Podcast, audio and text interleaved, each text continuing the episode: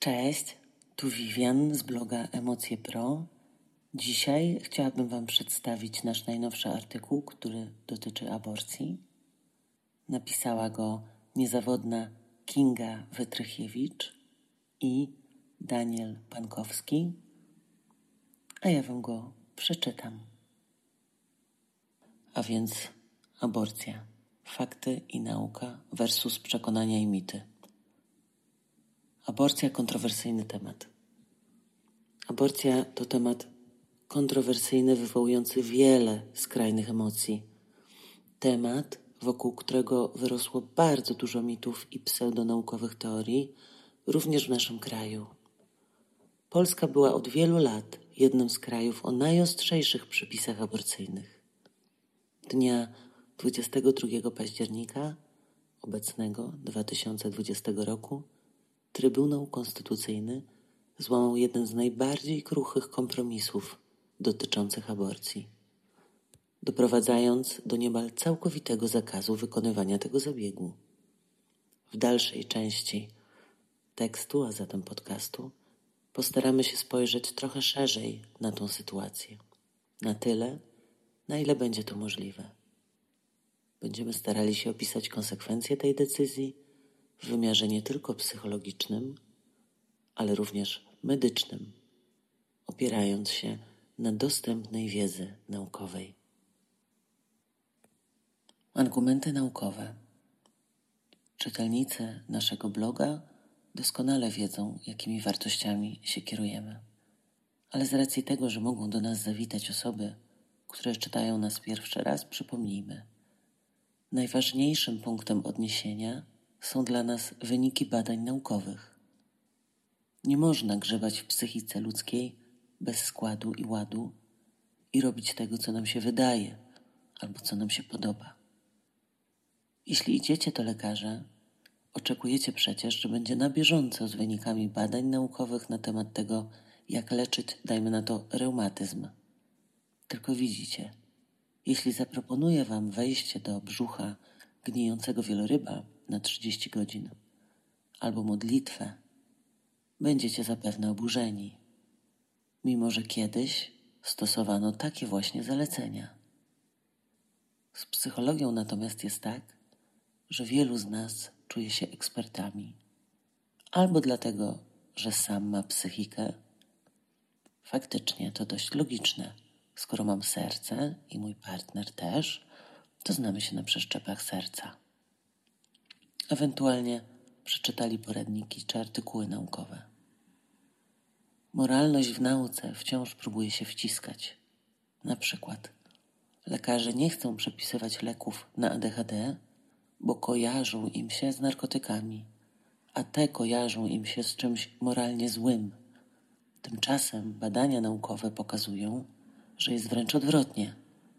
Leki na ADHD, stymulanty, często zapobiegają przyszłym uzależnieniom u dzieci, młodzieży z ADHD, które je przyjmują. Co jest dość logiczne, jeśli weźmiemy pod uwagę hipotezę samoleczenia w uzależnieniach. Dlatego nie ma miejsca na światopogląd w nauce. W nauce chodzi o fakty, gołe, czyste fakty. Dlatego nie bierze się pod uwagę na przykład pojedynczych badań, bo właśnie one mają to ryzyko bycia pod wpływem opinii i innych zniekształceń. Także inna rzecz, która się dzieje w nauce, zwraca się uwagę na konflikty interesów, czyli ujawnia się takie konflikty, jakie mógłby mieć badacz z, z jakimś badanym obszarem. Dokładnie tak samo powinno się podchodzić do psychologii i jest to standardem w większości krajów rozwiniętych. Nasza praktyka w Centrum DBT ma właśnie takie wartości. Praktyka oparta na dowodach naukowych, nie na przykazaniach, wierzeniach, opiniach. Oczywiście istnieją psychologowie wyznający inne wartości.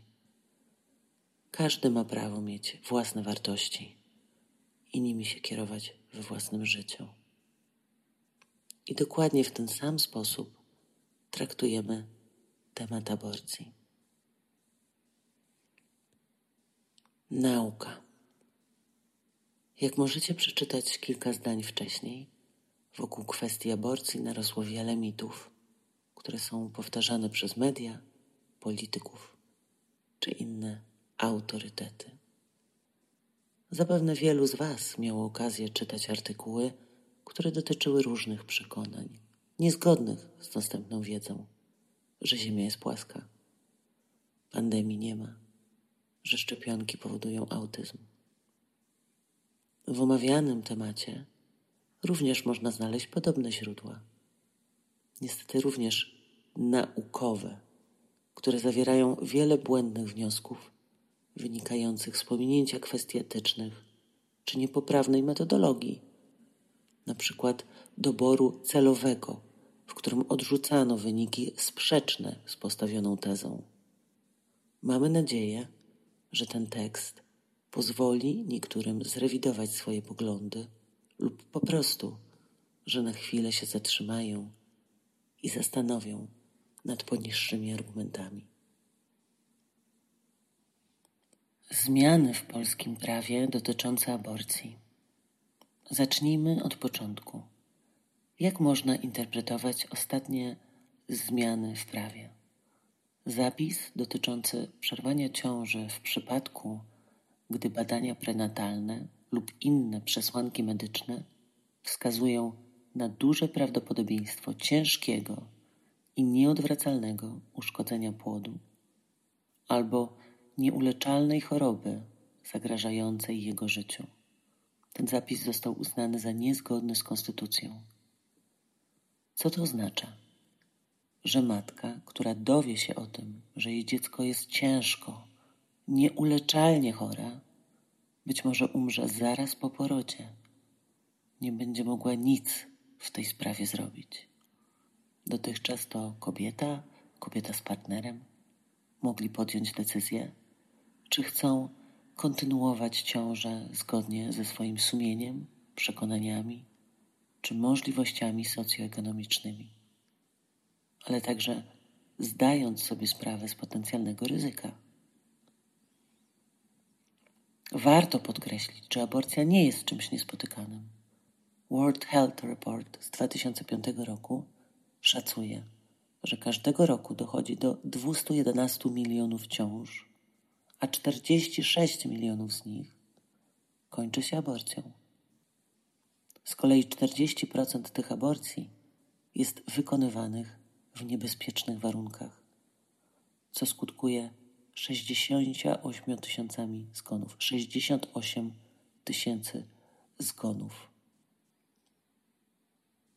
Poza odebraniem możliwości wyboru, zakaz przerwania ciąży może stanowić zagrożenie z przyczyn medycznych, biologicznych albo psychologicznych. Zacznijmy od przyczyn medycznych. Mogą mieć następujące sytuacje miejsce. Wraz z dzieckiem podczas porodu lub w wyniku zmian zapalnych związanych z martwą ciążą może umrzeć matka. Bardzo trudno jest znaleźć w literaturze z ostatnich lat opisy takich przypadków. Praktycznie we wszystkich krajach w takich przypadkach usuwa się ciążę po postawieniu rozpoznania i określeniu ryzyka. Kobieta, która nie może usunąć ciąży zgodnie z prawem, dokonuje aborcji w tzw. Tak niebezpiecznych warunkach. W tej sytuacji może dojść do licznych powikłań zdrowotnych, ze zgonem włącznie. Patrz World Health Report. W wyniku niepoprawnie przeprowadzonego zabiegu mogą rozwinąć się na przykład nowotwory. Także to są te przyczyny medyczne. Dwie. Podsumowując, w takich przypadkach poród i lub ciąża mogą doprowadzić do nieodwracalnych zmian w organizmie, które będą skutkować tym, że kobieta w ciąży kolejny raz nie zajdzie. Czyli postawa pro-life na dobrą sprawę może okazać się postawą anty-life, zagrażającą zarówno kobietom, jak i dzieciom, które mogą zostać poczęte w przyszłości, nawet jeśli poród przebiegnie bez komplikacji, nie pozostawiając trwałych zmian w układzie rozrodczym. Nakazanie matce do noszenia ciąży z letalnymi wadami skutkować może tym, że kobieta w ciąży już nie będzie chciała zajść. Czy aborcja jest bezpieczna? Kolejnym argumentem, który pojawia się w debacie, jest niebezpieczeństwo, jakie niesie za sobą przeprowadzenie samego zabiegu aborcji. Tutaj należy podkreślić, że dostęp do bezpiecznej i legalnej aborcji ogranicza koszty zdrowotne. Dostępne dane wskazują, że zabieg przeprowadzony w odpowiednich warunkach niesie za sobą mniejsze ryzyko śmierci niż poród. Wskaźnik śmiertelności wynosi 0,6 na 100 tysięcy aborcji. Należy jednak podkreślić, że wskaźnik ten dotyczy krajów, w których aborcja jest legalna i ogólnodostępna. W miejscach o zaostrzonym prawie aborcyjnym jest on wyższy, ponieważ aborcja przeprowadzana jest w różnych warunkach, często niedostosowanych do przeprowadzania tego typu zabiegów. Szacuje się, że tak zwana niebezpieczna aborcja jest przyczyną 13% wszystkich zgonów okołoporodowych. Aborcje uważane za niebezpieczne z powodu nieodpowiednich warunków wykonywane są najczęściej w krajach o najbardziej restrykcyjnych przepisach antyaborcyjnych. W takich krajach wskaźnik śmiertelności aborcji wynosi 34 na 100 tysięcy. Wcześniej było 0,6. Wniosek jest z tego taki, że kuriozalnie zabraniając wykonywania aborcji, zwiększamy wielokrotnie, bazując na danych przynajmniej sześciokrotnie, ryzyko śmierci kobiety w trakcie przeprowadzania zabiegu.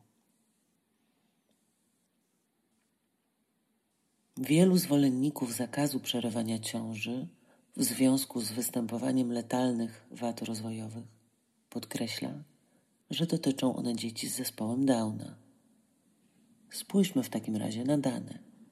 Jeśli przyjrzymy się statystykom legalnych aborcji dokonywanych w Polsce, to okazuje się, że z 1110 legalnych aborcji wykonanych w 2019 roku w Polsce, 271 z nich dotyczyło dzieci z zespołem Downa. W pozostałych przypadkach współwystępowały inne wady somatyczne, wady jednego, dwóch lub więcej układów lub organów, inne trisomie, zespoły genetyczne z obrzękiem płodu. Najczęstszą przyczyną aborcji w Polsce są wady letalne, czyli takie, które są po prostu śmiertelne. Najczęściej dzieci z takimi wadami umierają jeszcze w łonie matki a jeśli nawet przeżyją poród, umierają zaraz po nim. Rzadko zdarza się, aby przeżyły one dłużej, do kilkunastu lat, a zazwyczaj jest to życie wypełnione cierpieniem. Więcej na ten temat możecie przeczytać na Okopres. W artykułach bez ocze, mózg poza czaszką, zarośnięcie przełyku, brzydkie dzieci z wadami wrodzonymi, które trzeba będzie rodzić. To jest artykuł Pauliny Łopatniuk z 28 marca 2018 roku, a drugi Piotra Pacewicza z 11 listopada 2020, czyli obecnego roku, o tytule Profesor Węgrzyn Zespół Downa to także wada letalna. Przed porodem umiera 20%. Wady wrodzone to, co również należy bardzo mocno zaznaczyć. Osoby zajmujące się wadami wrodzonymi przez całe życie nie zobaczą nawet małego odsetka wszystkich możliwych wad wrodzonych. Nie jest to miejsce, aby przedstawiać w sposób szczegółowy, jak rozwija się płód ale wyobraźmy sobie, że na początku są dwie komórki. One później się dzielą, powstaje więcej komórek, które następnie muszą dotrzeć w odpowiednie miejsca. powstają z nich kolejne narządy. W trakcie miliardów takich podziałów może dojść do różnego typu nieprawidłowości. Z uwagi na czynniki środowiskowe, najczęściej mówi się na przykład o alkoholu, ale nieprawidłowości mogą wynikać z wielu innych przyczyn, na przykład zespół pasm owodniowych albo genetyczne czynniki. Wady dzielimy także na małe i duże, pojedyncze i mnogie. Niektóre wady nie mają wpływu na nasze zdrowie czy życie. Mogą występować w naszej rodzinie od pokoleń, ale inne jednoznacznie będą wskazywać, że dziecko albo urodzi się martwe, albo umrze niedługo po porodzie. Dlatego redukowanie wad płodu do zespołu Downa, swoją drogą często również letalnego, jest świadectwem braku elementarnej wiedzy i wyobraźni. Staraliśmy się pokazać, że zarówno rodzajów wad, jak i ich kombinacji może być praktycznie niezliczona liczba, i każda z tych wad jest wyjątkowa. Odniesiemy się także do aborcji płodów ze zdiagnozowanym zespołem Downa. W przypadku tego zespołu wad możemy mieć również do czynienia z bardzo dużym zróżnicowaniem, zarówno pod kątem poziomu funkcjonowania, w tym stopień upośledzenia intelektualnego, jak również funkcjonowania różnych układów niezbędnych do życia. Poza specyficznym wyglądem występować może szereg innych wad, obejmujących m.in. układ sercowo-naczyniowy, oddechowy czy odpornościowy. To właśnie przede wszystkim płody z tak dużymi wadami ujęte są w statystykach aborcyjnych. Psychologiczne konsekwencje przerywania ciąży. Co mówi nauka na temat psychologicznych konsekwencji przerywania ciąży? W mediach oraz przez tak zwane ruchy pro-life aborcja jest przedstawiana jako zagrożenie dla dobrostanu psychicznego kobiet. Nie jest to w najmniejszym stopniu zbieżne z wynikami badań naukowych. Nie ma większego związku pomiędzy aborcją a negatywnymi skutkami dla zdrowia psychicznego niż w przypadku porodu. W badaniach stwierdzono natomiast, że stygmatyzacja aborcji znacząco wpływa na samopoczucie kobiet, które jej dokonały. I to stygmatyzacja jest zagrożeniem. Badacze wskazują, że w związku ze stygmatyzacją u kobiet występują liczne obawy. Nie mają też możliwości podzielenia się swoimi doświadczeniami.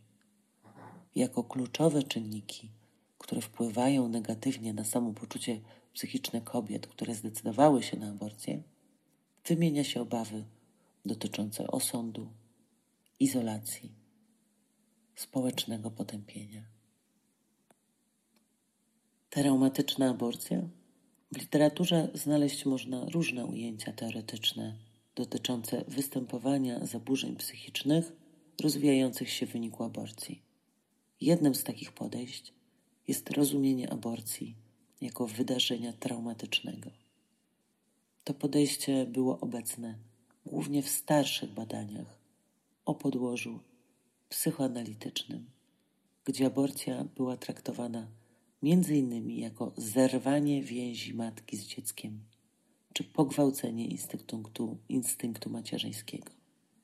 W tym ujęciu powstało pojęcie syndromu poaborcyjnego, o którym napiszemy w dalszej części. Inna teoria, nowsza i wydaje się, że bardziej adekwatna, traktuje aborcję jako wydarzenie stresujące, podobne do innych wydarzeń stresowych, które może, ale co ważne, nie musi doprowadzić do pogorszenia funkcjonowania psychologicznego kobiety. Na, na to, czy takie konsekwencje wystąpią, wpływ ma szereg czynników, takich jak powód aborcji, planowanie lub nie ciąży, status socjoekonomiczny, okoliczności zajścia w ciążę, czy też możliwości poradzenia sobie z sytuacją. Innymi czynnikami, które mogą mieć znaczenie, są także okoliczności związane z poczęciem. Na przykład, czy było to zaplanowane, czy kobieta ma wystarczające środki do opieki nad dzieckiem, czy partner jest wspierający, czy istnieją oznaki nieprawidłowości genetycznych. Przerwanie niechcianej ciąży może zmniejszyć stres wywołany zajściem w ciążę i związanymi z nią wydarzeniami. Jednocześnie sama aborcja może być odbierana jako stresująca. Podobnie jak w przypadku ciąży, okoliczności związane z aborcją, np. odczucia kobiety co do moralności aborcji, poparcie dla aborcji ze strony partnera i innych osób bliskich kobiecie oraz rzeczywiste doświadczenie, jakie ma ona podczas przeprowadzania samego zabiegu, mogą wpływać na późniejsze reakcje psychologiczne. Należy pamiętać, że reakcje na wydarzenie, jakim jest aborcja, są bardzo złożone i zależą od wielu czynników opisanych powyżej. Ciekawe wnioski wysnuli Charles i współpracownicy w 2008 roku po przeprowadzeniu systematycznego przeglądu literatury.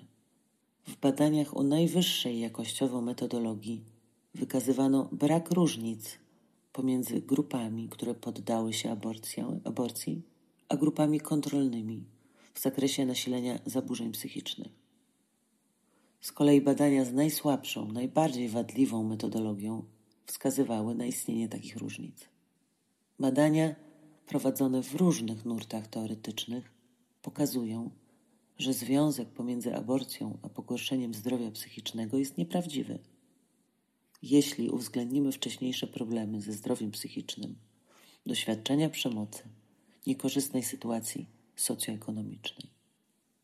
Badania opierające się na założeniu, że aborcja jest wydarzeniem traumatycznym, które powoduje poważne problemy psychiczne, są obarczone poważnymi błędami metodologicznymi i zostały zdyskredytowane przez środowisko naukowe. Obrońcy życia i rodziny, pisząc o tak zwanym syndromie poaborcyjnym oraz psychologicznych konsekwencjach aborcji, powodują się, powołują się na badania dr Coleman, pisząc m.in. tak. British Journal of Psychiatry opublikowało wyniki nowych badań przeprowadzonych przez dr Priscilla Coleman, z których wynika, że kobiety, które poddały się aborcji, stają się stają przed prawie dwukrotnie większym ryzykiem wystąpienia u nich problemów ze zdrowiem psychicznym niż kobiety, które urodziły dziecko. Artykuł został opublikowany w bardzo prestiżowym czasopiśmie, które jest uważane za jedno z najlepszych czasopism psychiatrycznych na świecie. Oznacza to, że został on szczegółowo sprawdzony przez szanowanych naukowców, a wyniki badań są wiarygodne dla lekarzy na całym świecie. To jest cytat. No więc przyjrzyjmy się badaniom Priscilla Coleman. Priscilla Coleman jest autorką, na której badania najczęściej powołują się tak zwane ruchy pro-life. Sprawdźmy, na ile wartościowe są to badania.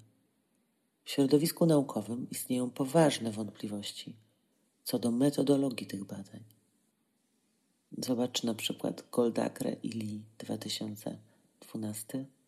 Pełna bibliografia jest podana w artykule na blogu. Autorka w swojej pracy na podstawie literatury, którą przeanalizowała, wysnuwa wniosek, że 10% wszystkich zaburzeń psychicznych można przypisać aborcji. Już samo to, że jedynym autorem tej metaanalizy jest Coleman, budzi poważne wątpliwości co do metodologii tego badania. Poprawnym metodologicznie przeglądzie badań przynajmniej dwoje autorów niezależnie od siebie poszukuje i analizuje teksty, po czym wszelkie kwestie sporne są omawiane w tekście. Co więcej, z 22 wziętych pod uwagę badań Autorką jedenastu z nich jest sama Coleman. Jest to poważny konflikt interesów i podaje wątpliwość możliwości krytycznej analizy zebranych przez nią danych oraz wskazuje na celowy dobór wyników, aby był zgodny z postawioną wcześniej tezą, czyli przekonaniami autorki. Coleman w swojej metaanalizie nie opisuje, w jaki sposób wybierane były przez nią badania do metaanalizy. Nie analizuje jakości uwzględnionych badań.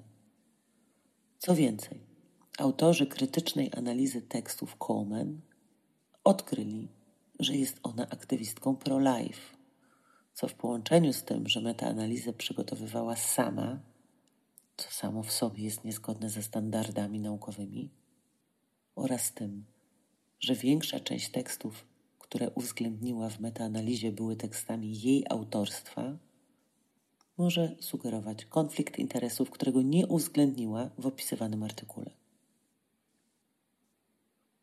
Innym badaniem, na które równie często powołują się, powołują się środowiska pro-life, jest Induced Abortion and Anxiety, Mood and Substance Use Disorder.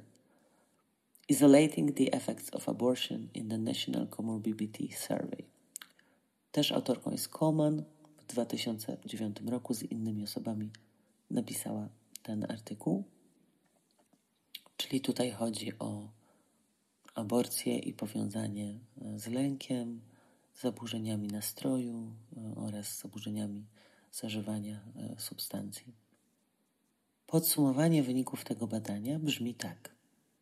Wyniki tego badania ujawniły, że kobiety, które dokonały aborcji, są bardziej narażone na problemy ze zdrowiem psychicznym, w tym zaburzenia lękowe, ataki paniki, zespół lęku napadowego itd., zaburzenia nastroju, choroba afektywna dwubiegunowa, depresja oraz zaburzenia związane z nadużywaniem substancji psychoaktywnych w porównaniu do kobiet, które nie mają doświadczenia aborcji. Steinberg i Feiner 2011 próbowali zreplikować, powtórzyć te wyniki badań, ale nie udało im się tego osiągnąć. Jak się okazało, Coleman i współpracownicy użyli nieprawidłowych wag, czyli przeliczników, w swoich analizach, co potem sprostowali w oświadczeniu i przedstawili poprawione wyniki. Do wyników tych badań są także inne zarzuty, takie jak nieprawidłowe określenie czasu diagnozy zaburzeń psychicznych. Autorzy piszą o związku przyczynowo-skutkowym pomiędzy aborcją a występowaniem opisanych wyżej zaburzeń. Na podstawie przedstawionych w tym artykule danych nie można stwierdzić, czy zaburzenia te występowały wcześniej, czy na ich wystąpienie wpłynęły inne wydarzenia życiowe. Podsumowując, zarówno analizy, obliczenia, jak i sposób wnioskowania były nieprawidłowe. Aborcja versus odmówienie aborcji. Bix i współpracownicy 2017 rok przeprowadzili badanie podłużne które trwało 5 lat. Wzięły w nim udział kobiety, które poddały się aborcji i kobiety, którym aborcji odmówiono z uwagi na wiek płodu. Badanie to było o wiele lepiej zaplanowane niż analizy wykonane przez Coleman. Co najważniejsze, było to badanie podłużne, co umożliwia ocenę konsekwencji psychologicznych aborcji w dłuższym czasie bo część badaczy argumentowała, że negatywne psychologiczne skutki aborcji pojawiają się z opóźnieniem. W tym badaniu kontrolowano też wcześniej występujące zaburzenia psychiczne oraz brano pod uwagę dwa scenariusze zakończenia niechcianej ciąży: aborcję i donoszenie ciąży. Wyniki badań wskazują, że kobiety, którym odmówiono aborcji, wykazywały większe nasilenie lęku, niższą samoocenę niższą satysfakcję z życia. Natomiast poziom nasilenia objawów depresyjnych był podobny w obu grupach. Kobiety, którym odmówiono aborcji, ale mimo wszystko dokonały jej w późniejszym czasie w innym miejscu albo poroniły, miały najwyższy poziom lęku i najniższą samoocenę i jakość życia w okresie tygodnia po odmowie aborcji. Nasilone objawy ustępowały w tej grupie kobiet po tym, jak poddały się aborcji albo poroniły. Autorzy tłumaczą te początkowo wysokie nasilenie cierpienia jako efekt odmowy aborcji oraz innych czynników społeczno-emocjonalnych, które wiążą się z byciem w niechcianej ciąży. Kobiety te nadal poszukiwały możliwości aborcji, w związku z czym mogły doświadczać dodatkowego stresu związanego z poszukiwaniem placówki, w której będą mogły jej dokonać, czy w związku ze zbieraniem pieniędzy na opłacenie zabiegu. W wielu badaniach wykazano, że jednymi z najważniejszych czynników związanych z występowaniem negatywnych konsekwencji aborcji jest historia występowania chorób psychicznych oraz przeszłe traumatyczne doświadczenia życiowe, takie jak doświadczenia znęcania się czy zaniedbywania w dzieciństwie. W takiej sytuacji wystąpienie negatywnych skutków psychologicznych jest bardziej prawdopodobne u kobiet, którym odmawia się aborcji, niż u tych, które mogły skorzystać z aborcji. A więc dowody naukowe potwierdzają, że aborcja nie wpływa negatywnie na zdrowie emocjonalne i psychiczne większości kobiet, podczas gdy niektóre badania pokazują krótkoterminowe szkody dla zdrowia psychicznego wynikające z odmowy aborcji. To jest oficjalne stanowisko APA, American Psychological Association, z 2008 roku. Niechciane dzieci. Dzieci, które rodzą się jako wynik niechcianej ciąży, mogą być bardziej narażone na występowanie wad wrodzonych, niską masę urodzeniową w porównaniu do dzieci z ciąż planowanych, lub też może wystąpić przedwczesny poród. Te negatywne konsekwencje próbuje się wyjaśniać poprzez inne zachowanie matek, które nie chcą być w ciąży, jak na przykład opóźnienie w zgłoszeniu się na wizytę lekarską, mniejsza liczba wizyt u lekarza. Oczywiście nie każda nieplanowana ciąża wiąże się z takimi zachowaniami. Część kobiet w trakcie trwania ciąży zmienia zdanie i cieszy się z tego, że jest w ciąży. Podsumowując temat aborcji i tak zwanego syndromu poaborcyjnego, badacze podkreślają, że temat ten wymaga jeszcze wielu badań, ale obecny stan wiedzy, oparty na najbardziej poprawnych metodologicznie badaniach, wskazuje na brak przekonujących dowodów na to, że aborcja sama w sobie jest czynnikiem ryzyka chorób psychicznych. Aborcja z powodu wad płodu. Aborcja z powodu wad płodu jest jakościowo innym wydarzeniem niż aborcja z innych powodów. Dlatego poświęcamy temu zagadnieniu odrębny akapit.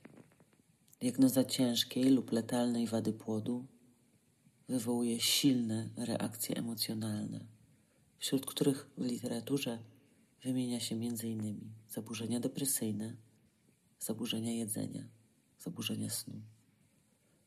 W jednym z badań u 45% kobiet zaburzenia te oceniono jako istotne z klinicznego punktu widzenia. Jest to bez wątpienia wydarzenie bardzo trudne dla rodziny, która słyszy taką diagnozę. Jako czynnik warunkujący bardziej negatywne konsekwencje psychologiczne takiego zabiegu wskazuje się przede wszystkim stygmatyzację. Stygmatyzację aborcji. Kobiety, które decydują się na aborcję z przyczyn wad płodu, są przedmiotem kontrowersyjnych debat społecznych, sporów o prawa osób z, z niepełnosprawnościami. Dokładnie z taką sytuacją mamy do czynienia teraz w Polsce. Czy osoby podejmujące takie dyskusje zastanawiają się, jaki wpływ ma to na zdrowie psychiczne kobiet? Przez ruchy pro-life podkreślane są negatywne konsekwencje aborcji dla zdrowia psychicznego kobiet. Z drugiej strony, czy aktywiści sprawdzili, jak stygmatyzacja i tego typu ruchy wpływają na nie? Aborcja selektywna, oparta na diagnozie prenatalnej, jest krytykowana. Mówi się o eugenice i dyskryminacji życia osób niepełnosprawnych. W badaniu Suka i współpracowników z 2010 roku badano postawy kobiet wobec aborcji z przyczyn wad płodu. Kobietom biorącym udział w badaniu przedstawiano pięć hipotetycznych scenariuszy, różniących się charakterem wady płodu oraz porównano te wyniki z rzeczywistymi decyzjami kobiet, które dowiedziały się o takiej wadzie. W badaniu wzięło udział 533 kobiety. 447 z nich, 86%, odpowiedziało, że zdecydowałoby się usunąć ciążę z powodu anomalii płodu. W tym badaniu jedynymi predyktorami decyzji o donoszeniu takiej ciąży okazało się być przekonania religijne i zaangażowanie w praktyki religijne. Choć oczywiście trzeba pamiętać, że taka decyzja jest bardzo złożona i składa się na nią szereg czynników. W innym badaniu przeprowadzonym w Hongkongu przebadano 122 ciężarne kobiety za pomocą kwestionariusza i pytano je o opinię na temat aborcji w czterech różnych scenariuszach. Trisomii 12, trisomii 21, zespole Turnera i zespole Klinefeltera. Niemal 90% kobiet biorących udział w tym badaniu odpowiedziało, że zdecydowałoby się na aborcję z powodu trisomii, a około 55% zdecydowałoby się na aborcję z powodu zespołu Turnera lub Klinefeltera. Wiara i religijność była istotnym czynnikiem, który wyjaśniał negatywne nastawienie do aborcji płodów, u których zdiagnozowano zespół Downa. W innych badaniach porównywano także nastrój kobiet po różnych typach straty ciąży. I tak na przykład w jednym z badań nasilenie objawów depresyjnych oraz intruzji było wyższe u kobiet, które doświadczyły śmierci okołoporodowej dziecka, niż u tych, które zdecydowały się na aborcję. Badanie matek, których dzieci miały wykryte wady serca przed lub po urodzeniu, wykazało, że u kobiet, które zakończyły ciążę po rozpoznaniu prenatalnym, prawdopodobieństwo depresji po 6-10 miesiącach było mniejsze niż u matek, które urodziły dziecko z wadą serca. Rozpoznanie wady płodu wiąże się z doświadczeniami takimi jak niedowierzanie, niepokój, panika i szok. Bez wątpienia przerwanie ciąży z powodu diagnozy anomalii płodu jest emocjonalnie bolesną sytuacją, w której rodzice wymagają ogromnego wsparcia wykwalifikowanego personelu medycznego. Spróbujmy podsumować zebrane dane. Zarówno z punktu widzenia medycyny, jak i psychologii, zakaz przerwania ciąży w uzasadnionych przypadkach może mieć negatywne konsekwencje donoszenie martwej ciąży lub przerywanie jej w niebezpiecznych warunkach może być bardzo zagrażające dla kobiety. Nie oszukujmy się. Jeśli coś jest zabronione, nie znaczy to, że wyeliminujemy dane zjawisko czy zachowanie. Konsekwencją tego będzie wykonywanie większej liczby zabiegów, które będą potencjalnie niebezpieczniejsze dla kobiet. Rodzajów wad wrodzonych, w tym letalnych, jest bardzo dużo. Dlatego redukowanie do, wysoko, do wysoko funkcjonujących osób z zespołem Downa jest totalnym przekłamaniem rzeczywistości. Nauka mówi też jasno, że niechciane dziecko jest bardziej stresujące niż aborcja. Z perspektywy psychologii, bardziej stresujące niż przerwanie ciąży okazuje się donoszenie ciąży i urodzenie niechcianego dziecka. Brak jest rzetelnych badań które wskazywałyby jednoznacznie, że aborcja jest wydarzeniem traumatycznym.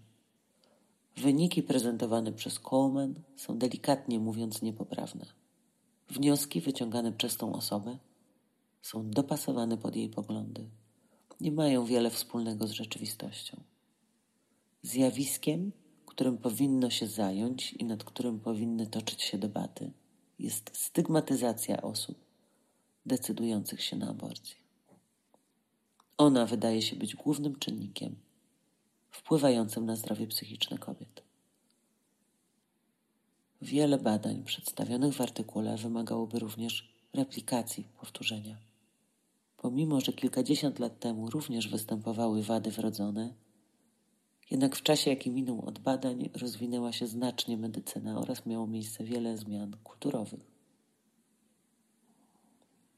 Decyzja o aborcji zwykle nie jest łatwa. Decyzja o usunięciu ciąży najczęściej jest trudną decyzją. pomimo prawnego zakazu, nadal bardzo wiele kobiet będzie ją podejmować. Wiemy to, bo w Polsce również wiele osób podejmuje aborcję, mimo że jest ona zabroniona. Mówię teraz o przypadkach um, pozostałych. Powinniśmy pozostawić możliwość wyboru osobom, których on dotyczy, zdając się na ich osąd moralny, etyczny, czy po prostu ocenę możliwości opieki nad dzieckiem z niepełnosprawnością. I przede wszystkim skupić się na tym, by osoby, które zdecydują się wychowywać takie dziecko, otoczyć adekwatnym wsparciem, by nie musiały żebrać o pieniądze na sprzęt rehabilitacyjny, na przykład. I cała ta, ten artykuł, cały ten wywód nie ma nic wspólnego z eugeniką. To jest czysta biologia. Biologia, która jest bezlitosna.